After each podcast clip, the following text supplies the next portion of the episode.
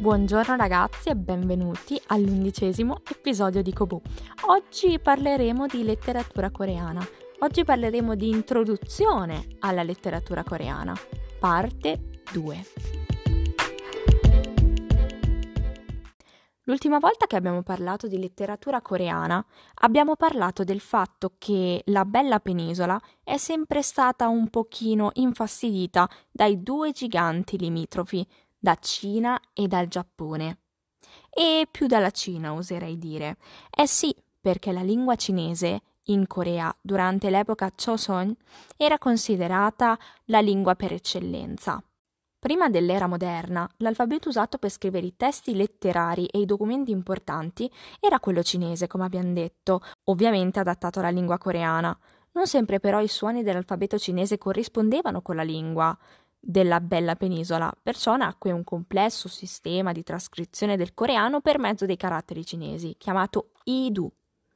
Se in Corea a un certo punto, tra l'altro, si è voluto cambiare completamente il sistema ideografico eh, per dare un'identità alla lingua coreana attraverso l'Angul, come lo conosciamo noi oggi, inventato dal re Sejong, in Giappone non è esattamente lo stesso perché la lingua cinese aveva ormai messo radici molto molto profonde rispetto a quelle che abbiamo potuto vedere in Corea e tutt'oggi possiamo vedere un ampio uso dei caratteri cinesi in Giappone. Ma tornando a noi, l'idu veniva usato già nel V secolo e questo lo si afferma grazie agli affreschi ritrovati nei tumuli tombali di Koguryo. La lingua cinese però con l'andare avanti nel tempo si fece sempre più presente. Questo però non portò a un completo annullamento dell'idu, perché si sono riusciti a ritrovare delle tracce di questa lingua fino al XIX secolo. Dunque si può affermare che in età premoderna in Corea fossero usati tre sistemi di scrittura, cinese, Idu e Hangul. Ma come la pensavano i coreani di queste lingue così estranee rispetto alla loro tradizione? Sia l'Idu che il cinese effettivamente non erano molto apprezzati. Entrambi richiedevano un tempo di apprendimento veramente esagerato perché si parla di lingue completamente differenti rispetto al coreano, che non corrispondevano ovviamente per nulla con il tempo a disposizione delle persone che dovevano lavorare per mantenersi in salute, ma soprattutto la casa, la famiglia, perciò chi aveva effettivamente tempo di studiare una lingua così tanto complessa. Proprio per questo venne ideato un nuovo sistema di scrittura che faceva riferimento solo ed esclusivamente ai suoni della lingua coreana. Nacque così l'Angul, che originariamente si chiamava Hunmin Chonyum, o suoni corretti per l'istruzione del popolo. Possiamo dedurre dunque che l'attribuzione del termine Hangul è recente e risale infatti ai primi anni del XX secolo. Il fatto però è che, poiché le opere in Idu sono veramente pochissime, vengono considerati capisaldi della letteratura coreana gli scritti in cinese e hangul e non vengono considerate le opere in Idu. Tra i due, quelli in cinese, sono la maggioranza, perché in epoca Choson, come abbiamo detto, era considerata una lingua di classe superiore e per questo veniva usato non solo per la sfera letteraria, ma anche per la stesura di documenti ufficiali. L'Angul, invece, era considerata la lingua del popolo, dunque di una sfera molto più bassa, ed era anche considerata estremamente femminile, perché le donne generalmente tenevano dei diari scritti in Hangul, appunto, nel quale riportavano poesie, scritti che riguardavano la sfera casalinga e dunque che parlavano di famiglia.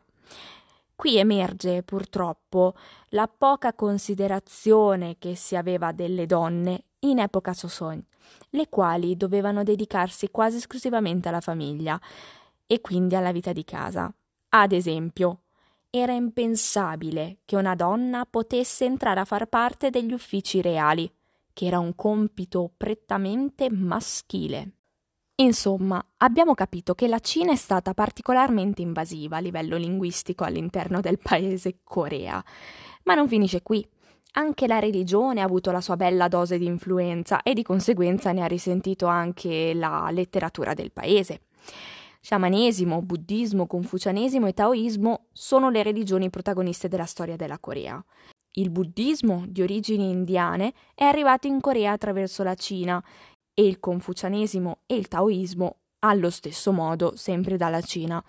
Lo sciamanesimo invece è tipico coreano. Il pensiero e la filosofia di queste religioni negli anni si è poi ovviamente adattato alla cultura del popolo coreano e ciò ha portato alla definizione di due religioni dominanti specifiche, il buddismo coreano e il confucianesimo altrettanto coreano. La Cina però non ha avuto sempre la meglio sulla Corea, perché andando avanti col tempo si fece avanti l'onda occidentale, dove gli Stati Uniti erano i protagonisti e con loro anche il Giappone. Il cristianesimo prese il sopravvento sul buddismo e il confucianesimo, come anche la lingua inglese prese immediatamente il posto della lingua cinese, diventando la lingua fondamentale per i documenti internazionali. Da quel momento ebbe inizio una nuova epoca, fatta di colonialismi, dominazioni, che nonostante le ferite belle e grosse hanno portato la Corea a diventare un paese piuttosto promettente e pieno di grandi talenti, come lo vediamo noi oggi. Con anche questo episodio si chiude l'introduzione alla letteratura coreana, ma d'ora in poi si farà sul serio e parleremo nel dettaglio di tutti gli avvenimenti citati nei primi due episodi di introduzione.